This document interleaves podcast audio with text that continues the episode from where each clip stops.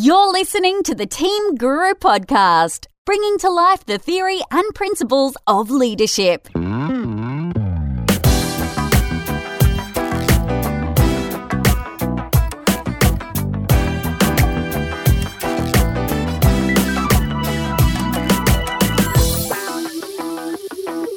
Hello and welcome to episode 87 of the Team Guru podcast. My name's David Frizzell, and this episode of the podcast is interesting for a couple of reasons. Firstly, we're talking about workplace flexibility. It's one of the buzzwords of our time and a conversation we just have to have. Our lives are changing, they're full, and we live in a time where the pressures and expectations are different from the era in which the 9 to 5 at your desk expectations became ingrained in our consciousness. If rigid workplace hours and presence were ever relevant, they're certainly not relevant now. Our lives and society demand a change. Technology and other powerful factors enable it, and it's our role as leaders to drive this as an issue. The second reason this conversation is especially interesting, to me at least, is that I am, for the first time in the podcast, speaking with my wife, Sally Rayner. Sally is a general manager in a large resource company. She has a global role which spreads her attention to multiple time zones. She also happens to be the mother of three wonderful children. Sally's taken up the cause of workplace flexibility she sees herself as a champion, not an expert, and is doing everything she can to start and perpetuate this conversation that we simply have to have. Sally and I were invited to a recent event hosted by WIMARQ, Women in Mining and Resources Queensland, where we spoke to a live audience. I hope you enjoy my conversation with Sally Rayner. Thanks, Jules. So, as Jules pointed out, this is the, the fifth that we've done with WIMARQ, and it's been a fantastic experience for me. I know that WIMARQ appreciate it, and the members have been very positive, but I've really enjoyed it as well. The the quality of the guests that it brings onto my podcast is really high. I've I've had a great time with it. This will be episode number 87 of the Team Guru podcast. Did you ever think that you would get onto my podcast, my no, dear wife? You need to Sorry, talk into the microphone. Not. So you're not experienced. so the first question that everyone is wondering, Sally Rayner, is why is your name Sally Rayner and not Sally Frizzell? I know that that's what you were wondering, isn't it? Why is that?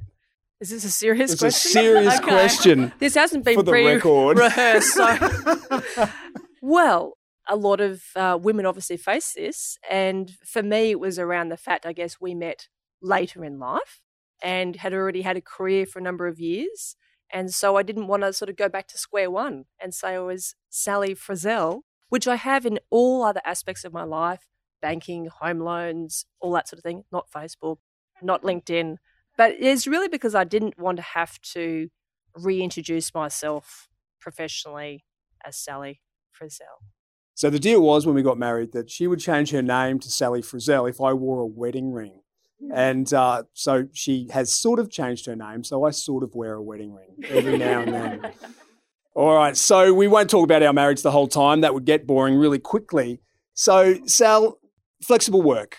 I know that the room is, is full. I know there were a bunch of people on the wait list on Eventbrite for this event. It was something that sparked a lot of interest as soon as we announced we were going to talk about it. Why is that? Why is it such an interesting topic for people? For me, I think it's around the fact that there's so many things that people do now. And I'm not suggesting back in our parents' generation they weren't doing as much, but perhaps they weren't. So I think that, you know, a lot of us are working in our careers, obviously. We have families or we have spiritual pursuits or sporting pursuits, whatever it might be. And I think most of us have worked out that if we're doing the things that we love and that we're passionate about, and if that's on the WIMARQ committee or you're doing something not for profit or whatever it might be, and you're managing your career, it's actually quite hard to do all those things really well unless you're a crazy person. So I think that flexible work is that opportunity to think about things just a bit differently. How can you do the things that you want to do and be fulfilled? And then I think that directly correlates to being a great worker and being really productive. So I think that's why a lot of people are talking about it. Is it, is it really resonates with most people. So let's define it at the beginning. What it's it's a pretty new term. What is flexible work? What do we mean when we talk flexible work? Is it working home on a Wednesday? Is that flexible work? Well, it could be to some people. I mean, I think it just means so many different things to different people. So for some people it's working from home one day a week. For some people it's it's working really different hours. You know, it might be working nights or it's working mornings or it might be working 14 hours one day and 2 hours the next. I think it's it's really quite individually based and that's what I like about it is it's actually about the individual. I know um, I had a look at a couple of different company policies just out of interest and some of them are, are really quite strong and a little bit prescriptive in terms of this is what you have to do, but most of them, and particularly the more recent ones, because I think there's a lot of correlation between flexible work and diversity inclusion, are much more about it's the individual delivering good, great performance, and the business is actually performing better as a result. All right, so I'll play devil's advocate for a minute. The unemployment rate in Australia right now is what do you reckon it is? 5.7%. So that's the official unemployment rate. We know that often unemployment rates hide different types of underemployment or people who have given up looking for work. So unemployment's pretty high. And when we in this flexible this pursuit of flexible work are asking for something extra from our employee, while there are so many people looking for a job, why should they play ball? Why should they make work time just that bit more complicated. Sally works. Sally's here in the office Monday and Thursday, but she's not here Wednesday. Jim comes in after 10, so you can't have meetings with Jim before 10. Why would an employee, employer do that to the organization if they have so many people looking for a job? And I think that's a, lot of more traditional workplaces certainly think that way. I currently work in an organization where, you know, some leaders that I work with still think that way. I think it's to do with they might just not get it yet. I think as long as you're transparent and you're consistent in what you do, I think it's unfair to the employer if you chop and change each week. You know, this week I'm doing Monday from home, next week it's Wednesday, the following week I'm going to work the weekend. I mean, I think that doesn't help anyone. You need to have that full transparency with teams to be effective, for people to be high performing. But I think the main reason why I think employees must do this or employers must do this and employees, you know, are to embrace it, is because you're going to have a more fulfilled employee. You're going to be happier. I think healthier. I think there's a, quite a big connection here to health and safety and mental wellness as well. And I think it's just the right thing to do. You know, similar to diversity inclusion, there's a reason why we've come so far in that particular conversation is it's just the right thing to do. And for me, flexible work is the same, but you do need boundaries. I mean, you can't just have it the employee's way. There needs to be that connection back to the employer and make sure you've got that win win situation. Of course, I was being a simpleton devil's advocate before. I, I believe very much in it. And the fact that there are so many people looking for work isn't uh, anywhere near a good excuse for employers not to look at this. And and we do know, we understand from personal experience, anecdotally, and we know from research and statistics that people who have the flexibility to pursue the things outside of work that make them happy, people who have less pressure on them because of family commitments clashing with work commitments, are more fulfilled and relaxed and less anxious, and therefore, obviously, better performers at work. So I'm sold on the concept of flexible work. I want to, I, I, didn't realize that I was going to ask three difficult questions in a row, be devil's advocate, horrible person three times in a row. This is the last one. I want to point out that you are a champion of this cause, you're passionate about this cause. But before we had our first child in 2013, I never heard you utter the words flexible work. It's almost as this as if you've picked up on this because it suits you now. Yep, that's very true. And mm-hmm. for some people in the audience who have worked with me before, there is definitely, and you know, I'm, I'm a little bit, I would say, ashamed of this, but I have evolved, thank goodness, there's the pre children Sally and then there's a post children Sally. But I do want to point out flexible work is not just about parents. I want to make that really clear. But it's absolutely true. And that's hard. You know, that's hard because I've got to accept that I think I was actually quite a poor leader because I didn't connect And, and it also wasn't something we talked about. So the, the group I was in at that time, which was the projects group, to be honest, was a lot of people working really hard all the time. We're talking 12 hour days, you know, 4 a.m. starts on a Monday, getting home at 9 p.m. on a Friday. It was that sort of projects schedule where it was really, really tough. And now in hindsight, I think, oh God, why didn't I actually say something about that? But it's almost like I was caught up in that bubble. And when I didn't have kids, it just, I guess you're not looking out for who needs you. You're just looking out for yourself, which is really selfish. And that's hard to say, but that's exactly how it was.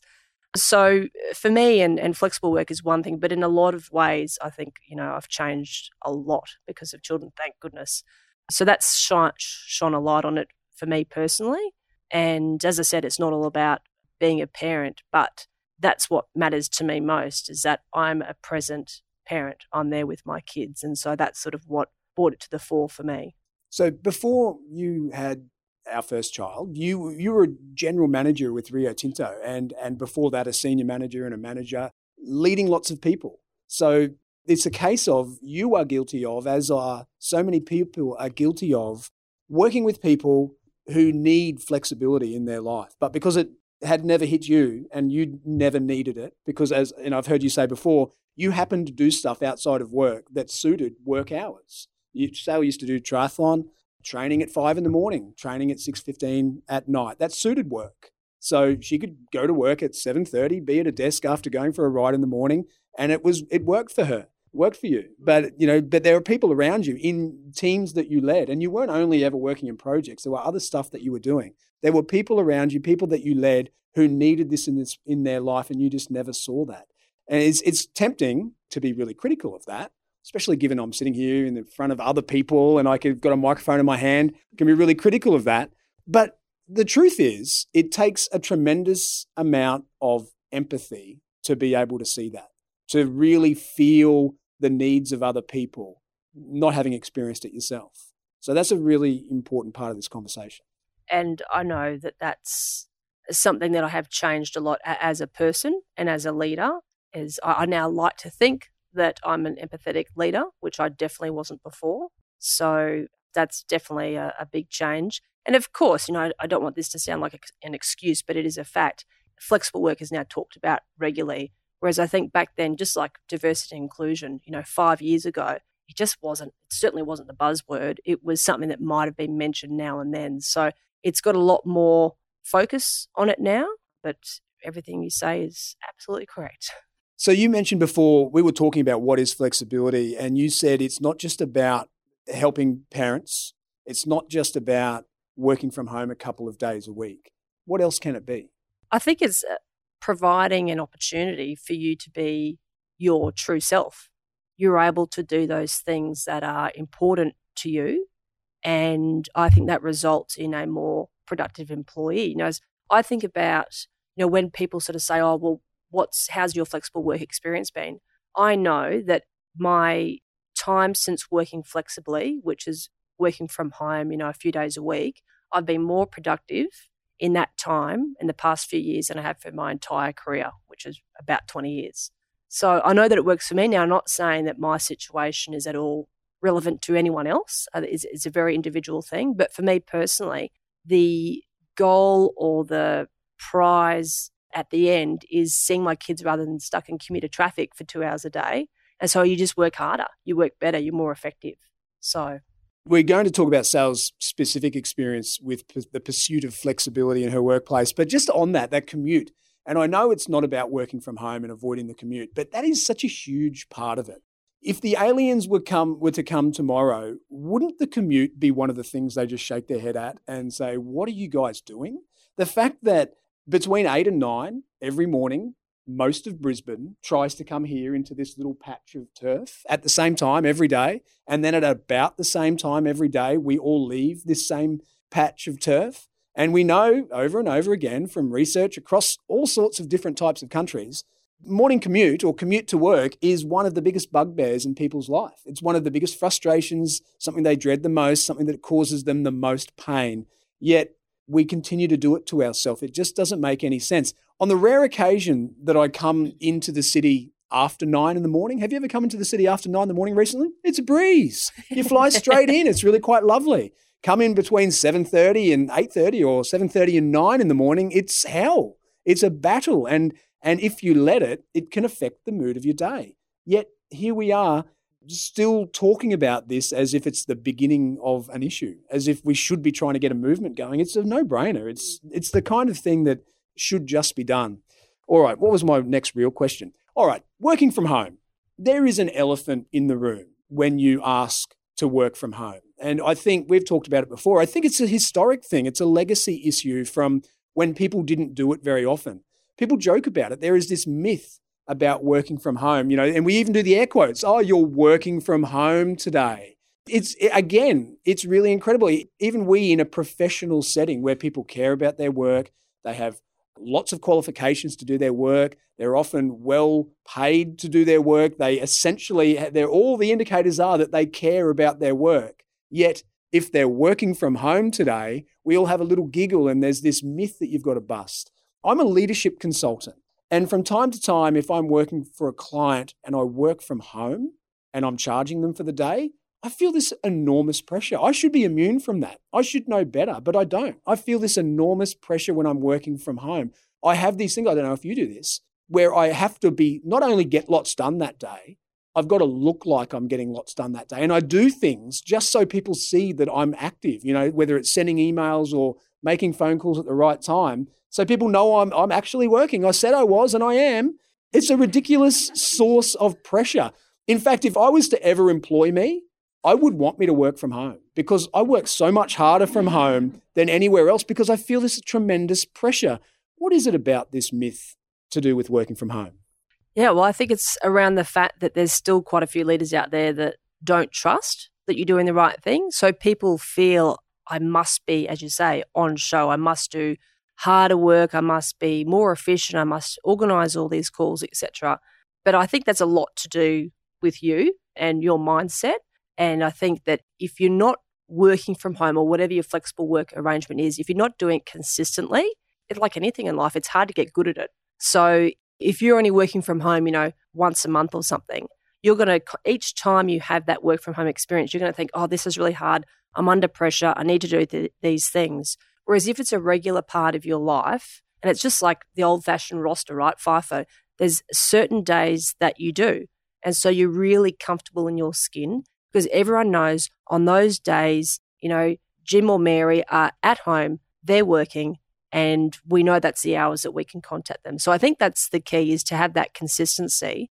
But definitely, I mean, I saw people in the audience sort of uh, smiling and having a bit of a chuckle to themselves. I think it's still something that we're working on because a lot of leaders are still uncomfortable with their employees working from home, which I, I think, again, is to do with them more so than the person who's actually working from home. Last time I did it, it was only a few weeks ago.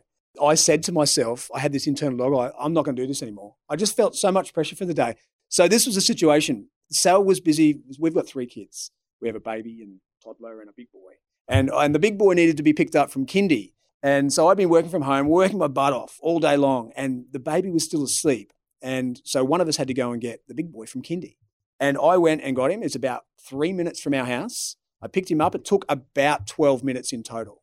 And I was just stressed out of my mind the whole time, thinking, I am not working right now. It's ridiculous. And I said to myself, I'm not doing this anymore. I'm not going to work from home anymore because I just didn't enjoy it. But I think you're right to be really clear about when I'm working. And if I was to do it more regularly, that would put me at ease a little bit. And it would put my colleagues at ease if, if they're not at ease at the moment, which I, I have no evidence of. It's pressure I put on myself if I was to do it regularly, it would put everyone at ease and it would just create this consistent expectation and understanding that that's what's being done.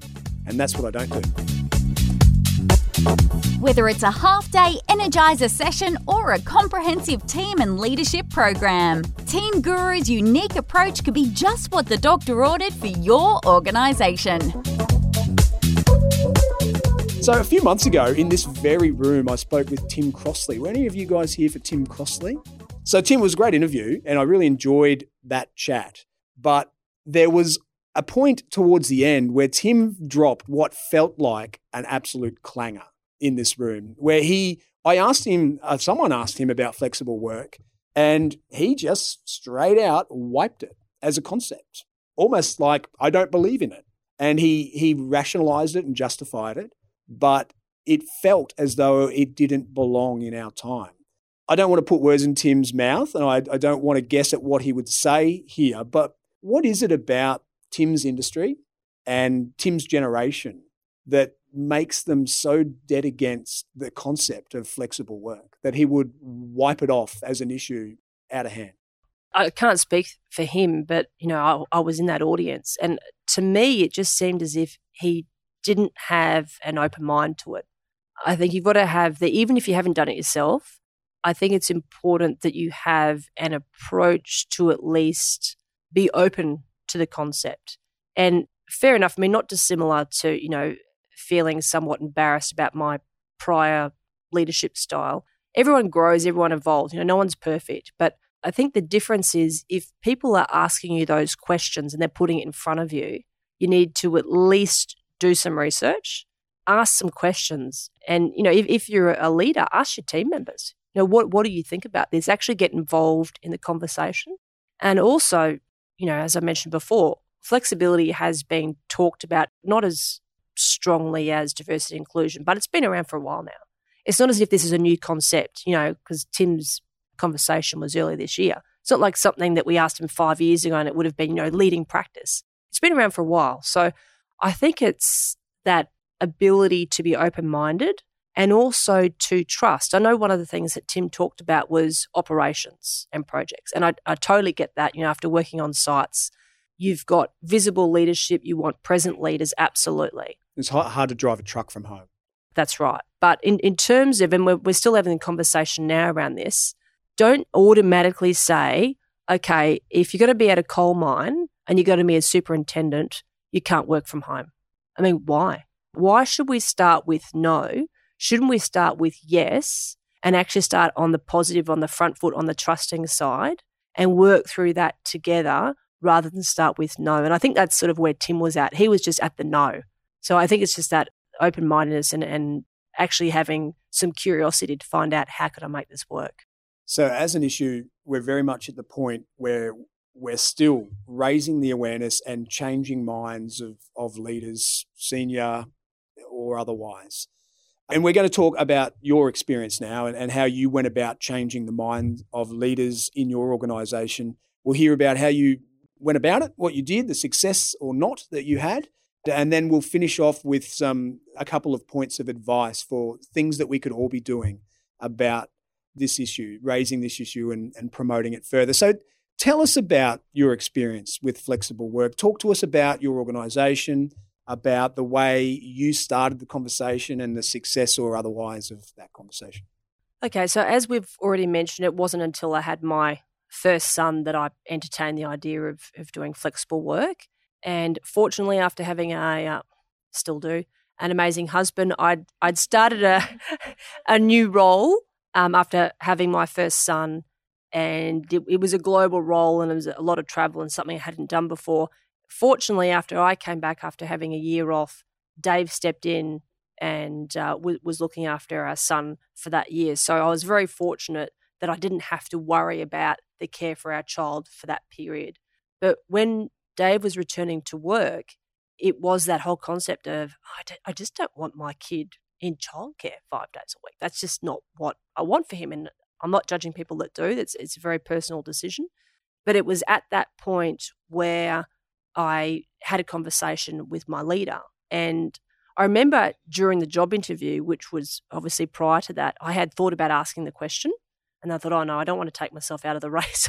I, I don't want to. Um, You're going to ask the question during the interview. I was. Just bear in mind, I had been on, uh, had a baby, and I did have baby brain for 10 months. But I, I quickly worked out that I shouldn't ask that during the interview. However, once I was successful in obtaining the role, it was something I mentioned on my first day. So on, on my first day starting in the role, which happened to be traveling on a, a plane with him. Leaving I, me at home to look after the child. yes. You know, I, I mentioned to my leader, I said, look, it's really important to me that I'm able to work from home.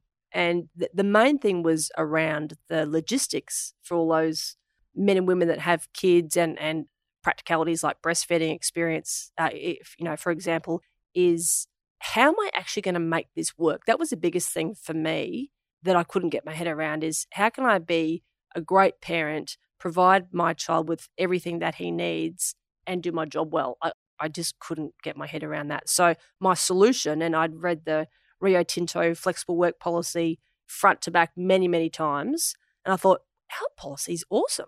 This is going to be great. This is really going to work.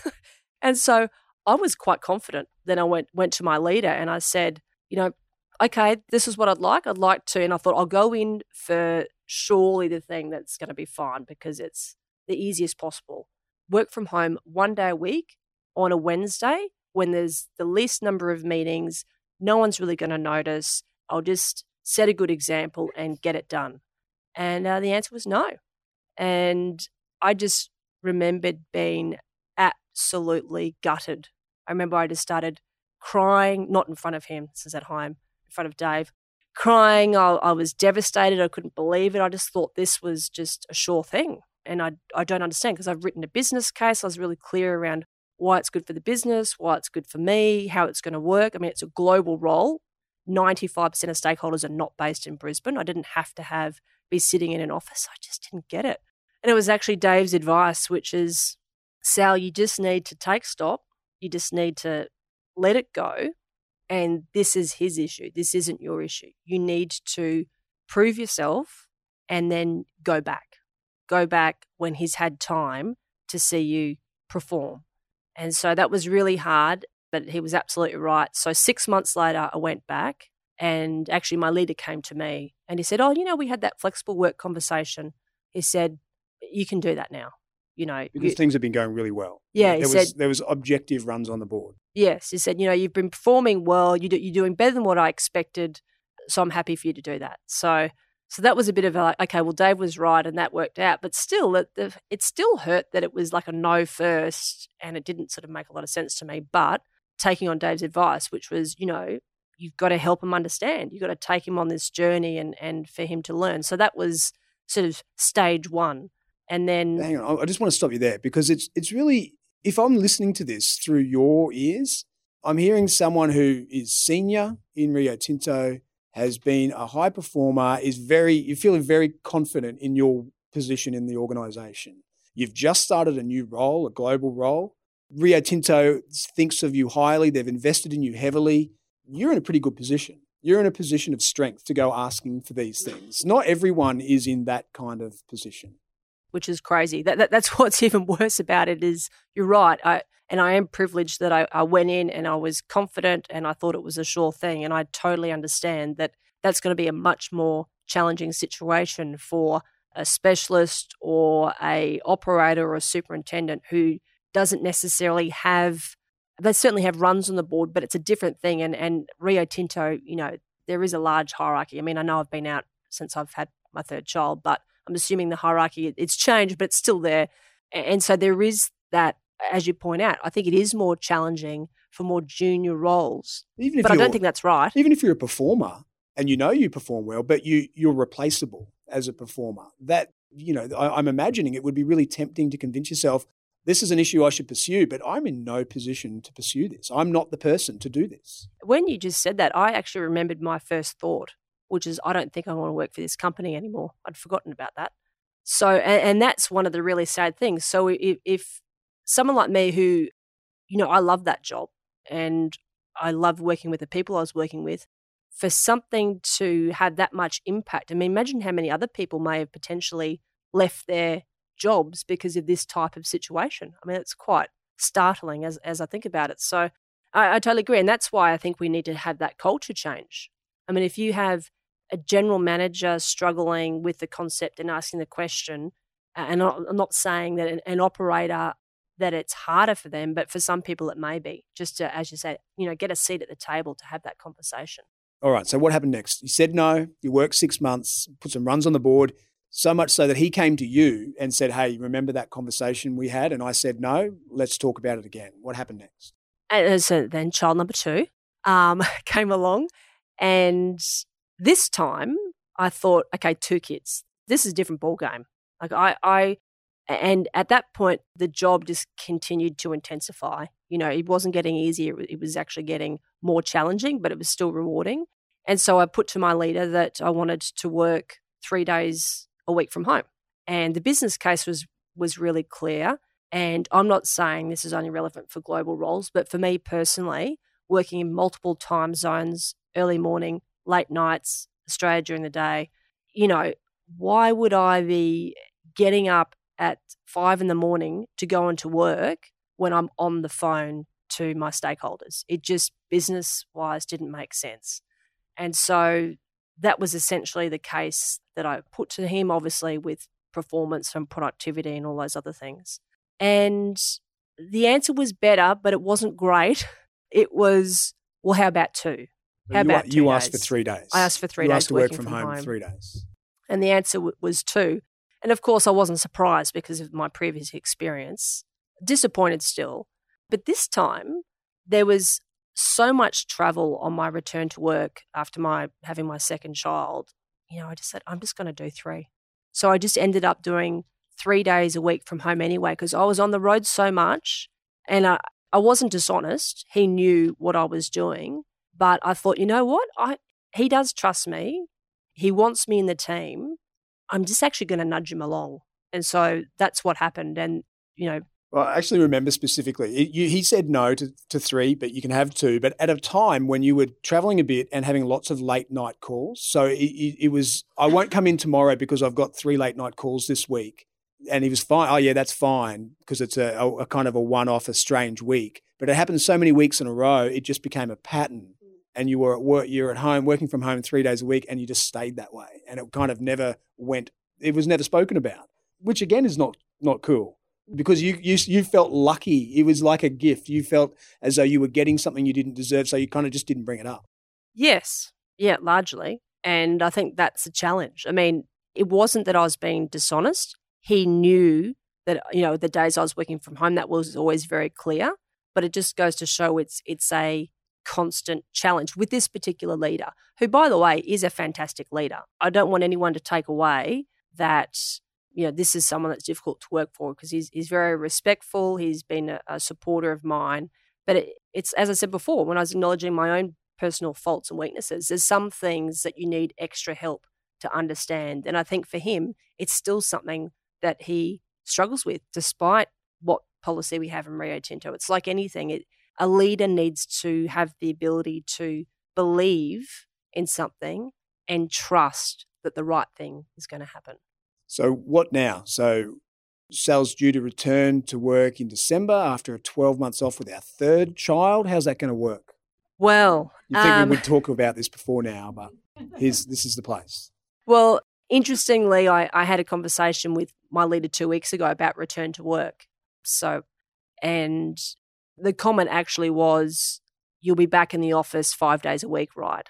And so it, it's just that thing where I need to just go back in. You know, I've been out of, you know, face to face contact for, you know, seven months now. So it's, it's just going again back on that journey. I guess it's, it's, it's a little bit like to me health and safety. Like you can't just have one conversation and all of a sudden you've got a safe site.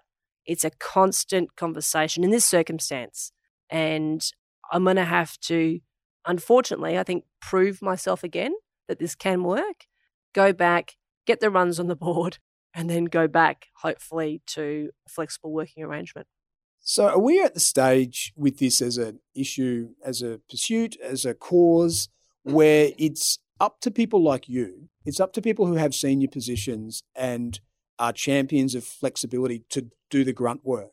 Is that where we're at? Because it's a new issue in, in lots of people's mind, the traditional conservative, old fashioned, whatever you like to call it, it's a, it's a no, it's a big issue, and it's difficult for people who feel replaceable as employees. So is it at are we at the point where it's just up to people like you to do it? Well, I hope not. I think that would be quite sad. I mean, definitely there's a role, excuse me, there's a role for leaders to play, but I think everyone's got a role to play. As you mentioned earlier, some people might say it's it's easier if you've got a, a platform to have a conversation. You know, if you're on a particular committee where these things are discussed, you've got a voice, you know, that that that will be heard.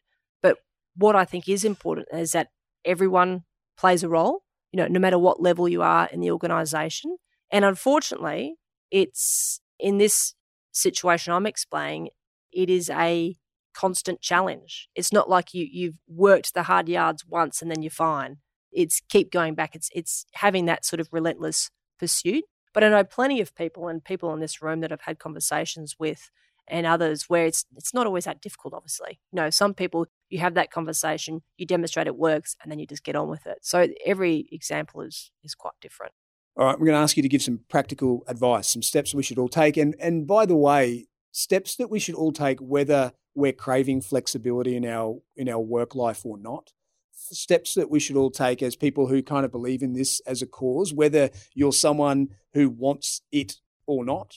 You could be someone who's happy monday to friday 9 to 5 but for this to be to become like diversity and inclusion it has to be an everything thing.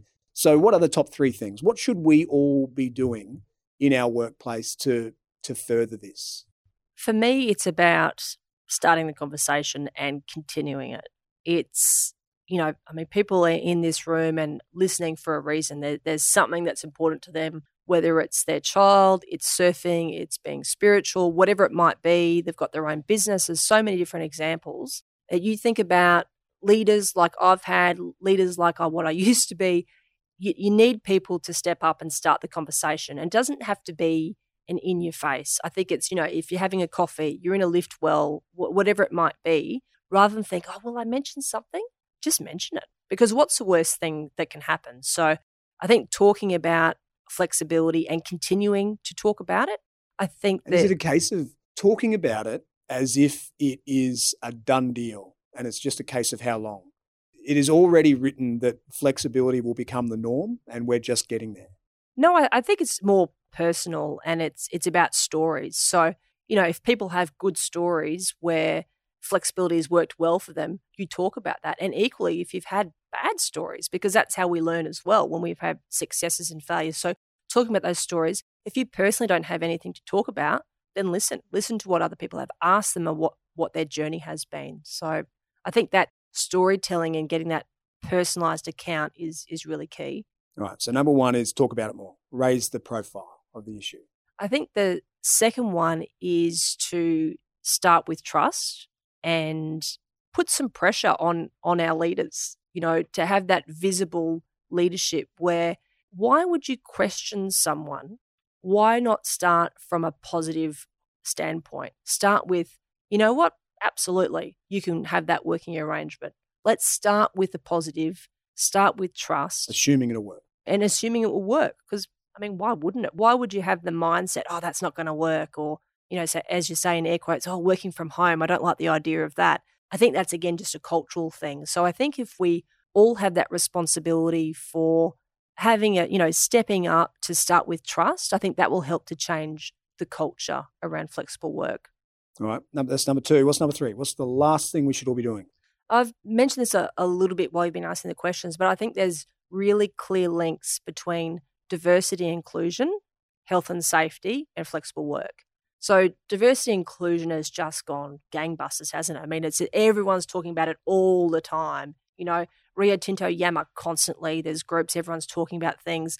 LinkedIn, everywhere you look, people are talking about it. Jump on that because that's one. exactly what flexible work is. Flexible work is acknowledging that everyone's different. There's different ways of working, and we embrace that. We embrace that you're a working parent. We embrace that you're passionate about whatever the sport is that you do. It's great that you're on a you know not for profit committee. We support that. So I think jumping on that is important because there is a direct link. And then the health and safety aspect. I mean, healthy, happy people and safe people are obviously great employees. So I think making those links, which in our industry, in the mining industry, is something that is already well accepted. I think if we make that clear link between flexibility and those concepts, I think that's a, a strength that we should play. Do you want team and leadership development programs that actually work? Contact Team Guru today so we can start the conversation. All right, so three things talk about a lot, raise the profile. Start with positive intent. Assume yes, assume it'll work. Start thinking positively about it rather than let's let's try and prove that it will work. Let's assume it'll work. And thirdly, link it to diversity inclusion. It's another form of diversity, which I really like. All right, last question before we throw it open to questions.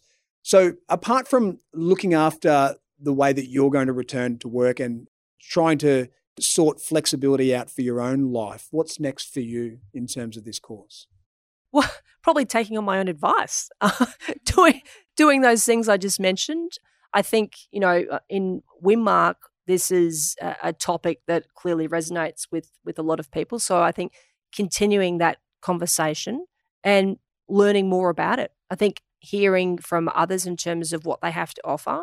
You know, just a couple of weeks ago, I actually contacted the person who's currently looking at after the flexible work policy in, in Rio Tinto and just finding out, okay, what's happening. And, you know, the answer was, well, we're not actually going to do much to the policy because the policy is about right. We're going to create a storybook. And I thought that's a great idea. We're going to actually talk about what's worked well and what hasn't worked well. So I think continuing to ask questions and find out what works well and then use this type of platform, you know, use the WIMARQ platform podcast to find out, you know, what what's working well and what's not. That's a nice place to wrap it up. That's the end of your grilling on the Team Guru podcast. Well done, Sally Rayner. But thank you. And we do want to uh, get questions from you guys, though, but because we want them to record, we learnt this lesson last time with Tim Crossley. We don't have a roving mic, so we really want you to ask a question, but just come on down to do it and speak into the mic, which I know places a barrier we don't want there to be a barrier, but you will lose something of the question if I repeat it for you. So we want to hear it in your voice. So who's going to be the first brave person to come and ask a question? And we'll, uh, oh, good on you, Jules. Oh, yeah, Oh, okay. Thank you very much, Sally and David. That was just wonderful. My question is I was sort of a little bit alarmed to hear that Rio Tinto has this fantastic policy, but the sticking point still seems to be the human element.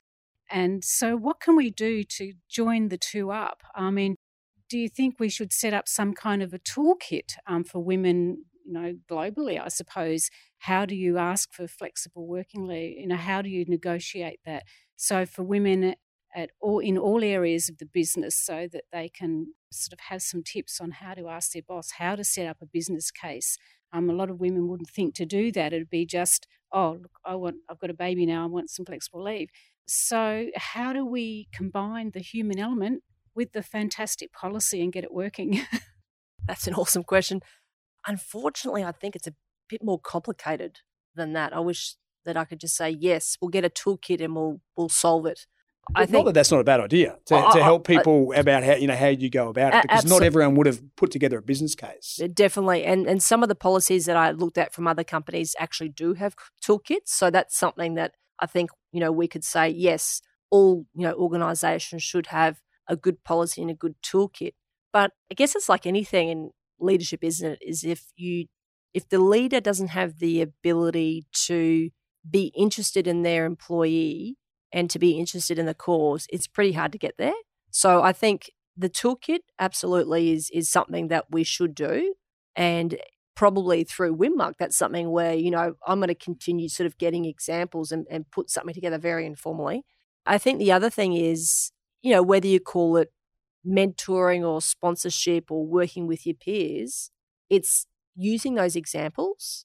So, you know, I know, for instance, when I was talking to my leader, I gave specific examples of other people and what they were doing that were at the same level. Because I think that there is still in quite a few leaders' mind, certain level roles or types of roles can work from home and others can't. And again, I think you need to dispel that myth. And he certainly had that view around, you know, general manager, okay, that's a different level, that's a different level of intensity. You know, you can't do that. So I think having some of those tips, whether it be a toolkit or connecting with other men and women who have successfully or unsuccessfully done that and have some of those key points to bring because I think you do need to be quite prepared for that conversation. Hi, thanks, Sally. But, oh, and you, Dave. Excellent work. I had, a, I guess, a comment and then a question. So I think your three points were valid.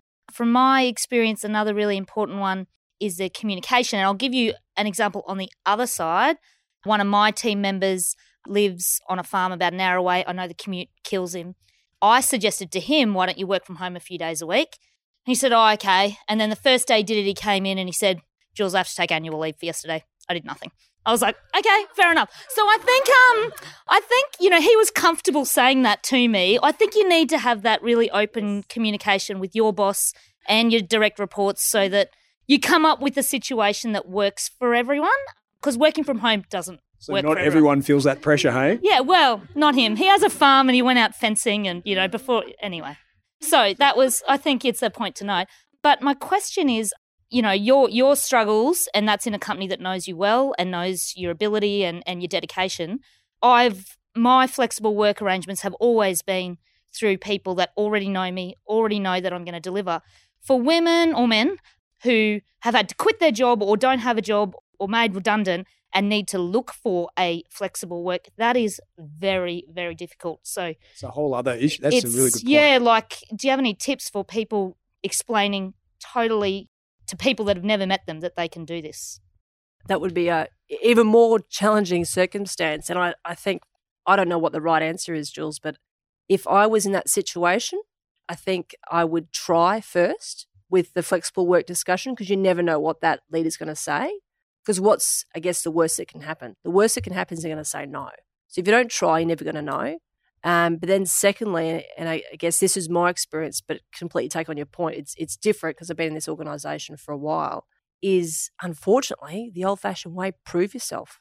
You know, you're going to have to prove yourself and work really hard to do that. Which you know I don't actually agree with, but until we have that change in the organisation, and I mean, I guess the third thing I would say is if you need flexible work to begin with, whether you're you know primary carer or you know you're looking after your parents or whatever it might be, you're probably going to have to do your research and seek out companies that actually support that already. And it might even be a change of industry potentially. But I don't have a silver bullet for that one. Thanks, guys. So, we've talked a lot about how to bring leaders on board, and I've had flexible work arrangements before I had kids so that I eased my managers into that before I had to ask So for it. you didn't do that. you didn't think of that. But I now have two direct reports, and I've almost let go of my flexible work arrangements kind of naturally, but I shouldn't have.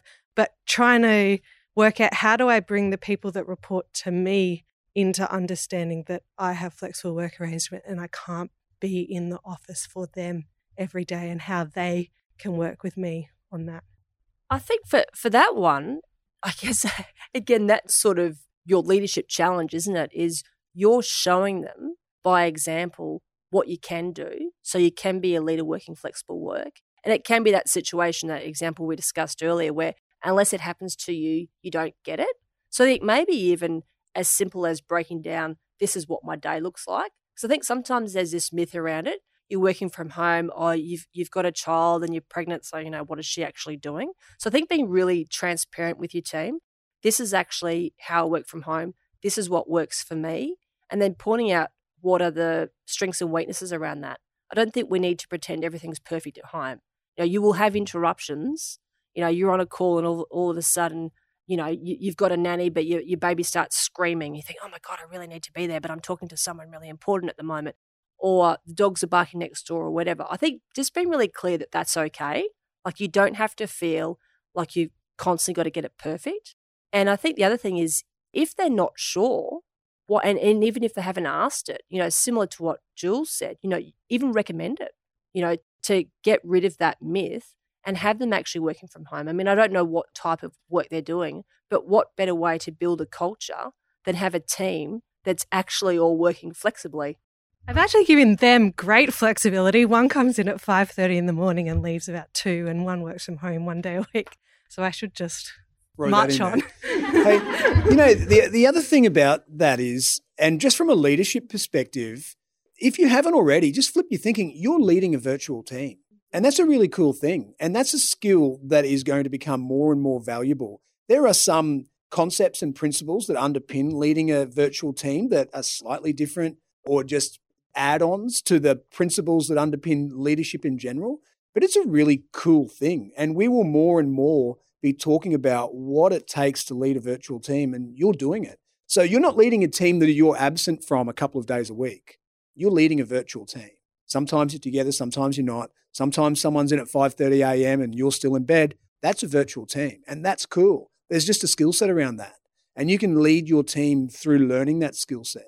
I reckon it's great. It's a really wonderful opportunity. I just want to mention, sorry, just one other thing on that is you still definitely need face to face contact, and I, know that you have that, but it is true. Nothing does replace that. You know, if if you do have that face to face contact, you know, I just know the difference between meeting with a, a team member over a coffee as opposed to in the office or over the phone is just chalk and cheese because you get that personal side, you get to relate to them. But I think it's about being really clear on the principles. So it's not about we can only have an authentic conversation over a coffee. It's not about that, but being really clear around why you need to be in the office on certain days or why uh, it works well to work from home.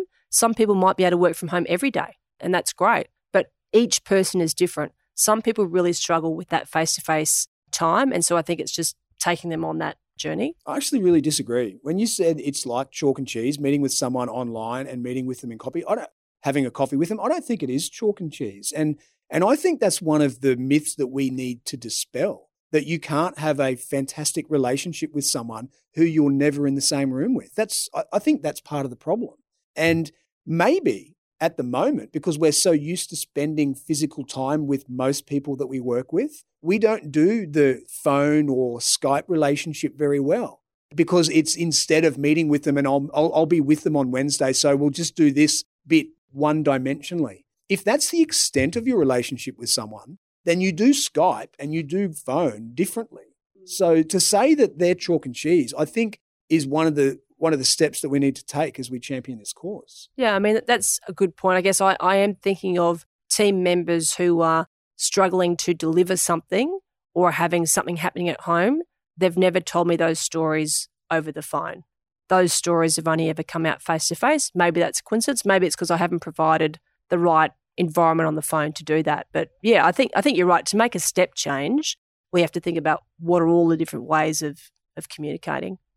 I just wanted to continue the conversation around the use of technology. So, um, for my team personally, we had a meeting last week and I opened it up to the floor and said, Right, we're going to do this visual management board. We're going to use that. And I want you to be accountable with your cards and what your deliverables are and the timeframes.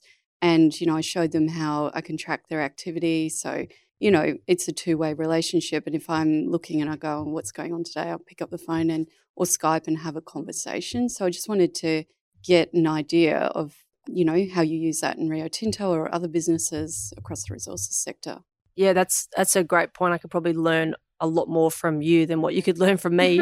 um, but interestingly, on my you know about to go back to work in the next couple of months, that's actually going to be my key discussion with my leader this afternoon. Actually, is how can we use apps or team boards to more effectively track progress and, you know, in our circumstance, you know, it's, it's a global team. It just makes sense to do that. So I'll probably talk to you after to, to learn from you. But I definitely think that's that's the key. Again, it's about that transparency, isn't it? Being really clear about what your targets are, how you're performing, know where everyone is at any one time. I worked in a team for a while that was kind of part remote, part virtual, part together. Sometimes we use Trello, and it's it's great. You know, you can have it on your iPad and you can have it on a big screen where people are physically meeting, and the person who's working remotely, as they move their card from in progress to complete, you're seeing it on your screen move move there just as if you're standing at an agile wall if you've ever worked agile. It's pretty cool. And and as part of that team i i never felt disconnected from the people who weren't in the room because we're hearing their voice over the mic or the phone or whatever it was. We're seeing their cards move on the tv or on my ipad in real time it was a really great experience i, I think there's a lot that we can do and and move the conversation on from having to be in the same room with each other. I think that's so 2017. All right. Any oh thank you. Fabulous. Come on down. Hi Sally, thanks for your talk. I just wanted to ask you so we've talked about flexible and a lot of examples of working one day or a couple of days a week from home. And you mentioned that you're in a global role with different time zones. So that I assume help help to facilitate doing early mornings or late at night or something like that around the kids.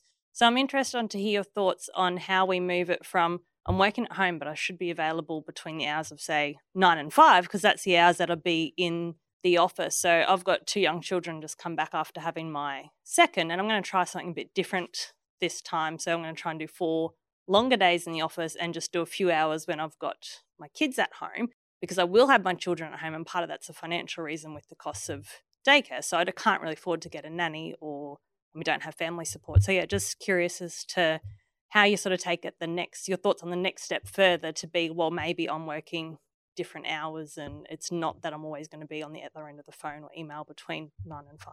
It's a great question and I know that's been talked about by a lot of different people. I think that the first thing and and sort of uh, similar to you I mean a bit different but similar in that I would have times where I'd say, okay, well, I'm going to work between, you know, 5 a.m. and 2 p.m. today. And then, you know, tomorrow's between 12 p.m. and 10 p.m., whatever it might be. I think that the key thing there is setting myself boundaries as much as the team. So you provide that transparency to the team, but actually say, you know what? I'm not going to be responding to your email at 10 p.m. tonight because I've already worked all morning. Now, that's really easy to say and incredibly hard to do you know, particularly when there still is, and I know not for me so much anymore. I don't know how it is for you, but when I first started working flexibly, I was treating it as a privilege. And I think that's the first thing that I needed to change. I needed to change mindset. It's not a privilege. I'm working really hard and I'm doing a really good job.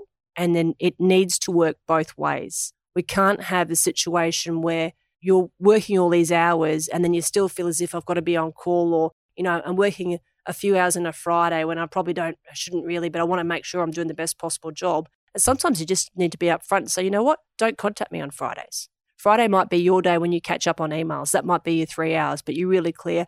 Don't contact me then because I'm not actually going to be doing any FaceTime or Skyping or whatever it might be on those days. So I think setting those boundaries for your team, but for yourself, I think is is just as important. Know, I, I really like that piece of advice. And, and I would even take it down to the granular level about the way you conduct yourself. With confidence like these are my hours and and I'm it's not a privilege. I work really hard during these this time. I produce a lot of great stuff. This is the time I work. And we know that if people are feeling anxious about new things they might exaggerate concerns so if if there's any exaggeration of when you're not available for meetings and whatnot just do the maths what is the percentage of overlap time with your colleagues? It's probably 85%. You know, when when you're working long days and just and, and having a few hours on that fifth day. So if you get any of that stuff back, just be prepared, like a, a business case type mentality with the numbers and all the time just conduct yourself with the confidence that you deserve if you're working really hard and producing good results because it doesn't matter where you do that sorry, I'm just going to hog the microphone again and um, provide comments. So that's my exact situation. I work 40 hours, four days in the office, and my fifth day is across the seven days. So some hours on weekends, some hours at nights, whatever. And my husband does the same. And both of us run it. I have an out of office on my day off, so that, well, my day not in the office, I should say. So people don't tend to choose meetings on that day. And they know that, you know, sleep times, I'll always get on the phone. But what I do do is I have my emails on my phone and I'm always checking them. If there's anything urgent, they know they can call me. I think it's that if your team, your leaders, you know, your direct reports know that you're available if you are needed urgently, then you are there. It gives everyone a level of comfortableness, if that that's not the right, right word, but everyone comfort is probably the right word. I'm not an English teacher. So, yeah, you know, I think it's just making sure people feel like you are there and available and responsive but also, you're out of office. Don't set a meeting on that day because I'm not going to, you know, it's only for things that are urgent. And then, yeah, you add up. I was getting paid four fifths. And after a few months, realized I was working 40 hours. So now I get paid 40 hours for that reason. Folks, last, very, very last question. Come on down. You're the winner. Thank you both. I wanted to ask a question about how you feel or if it's been the case for you where flexible working arrangements has impacted your career progression. Great question. I don't know yet. Uh, I have an interview this afternoon. We'll find out. Look, I my well, obviously I only, only know what I know, but I don't believe so.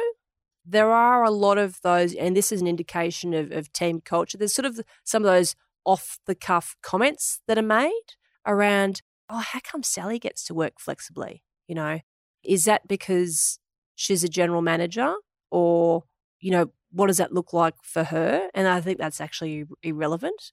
My career progression, no, because I'm actually happy where I am at the moment. I'm not pursuing anything more senior at this this point because I'm satisfied and I have a lot going on with the family. So I, you know, to date, no. I'm not aware of others who have been impacted, but again, if if you do have that culture or those indicators where leaders don't embrace it, I would say it's absolutely a possibility. You know, and I'm thinking about a situation where if I was five years ago to have said in the interview, which would have been crazy in hindsight, oh, okay, so and and would you entertain, you know, me being on flexible working arrangements? You know, who knows what that could have done. So I'm not sure. It hasn't impacted me personally. I'm not sure if, if others have had that experience, but again, I think until we get to that point of trust first, it's quite likely that that could have happened to some people.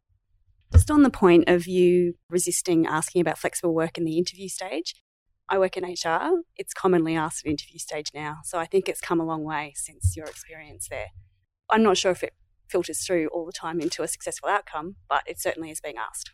That is good Thank to you. know. Folks, we're going to have to wrap it up there. We've used more than our fair share of time. Thank you so much for being a wonderful audience and asking such wonderful questions. And thank you very much, Sally Rayner. It was a pleasure doing this with you. Thank you. I had fun.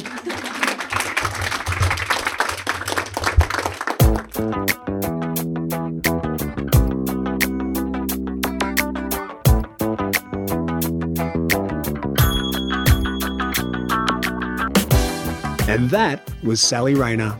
She's pretty passionate about this topic, and I really admired her honesty about her own failings as a leader early in her career. When her life fitted nicely around the Monday to Friday 9 to 5 expectations, workplace flexibility wasn't on her agenda. And she acknowledges now that she let down a lot of people that she led. But I have to say, all bias aside, that the way Sally is approaching and championing this topic is with passion, enthusiasm, and intelligence. She was clear about what the topic needs now. It needs us to all be involved in the conversation to raise its status as an issue to that of the issue of diversity and inclusion and safety. We must talk about the success and the failure of flexible arrangements and learn lessons from them that will help us promote and further the cause. I'd like to thank WIMARQ for hosting another wonderful event. As always, I'll share the lessons I took from my conversation with Sally on the Lessons Learned page for this podcast. You'll find it along with the entire back catalogue of Team Guru podcasts on our website. That's teams with an S dot guru slash podcast. Connect with me on Twitter, Facebook, SoundCloud, or LinkedIn, and join me for the next episode on this, my mission to bring to life the theory and principles of leadership. This is David Frizzell for Team Guru. Bye for now.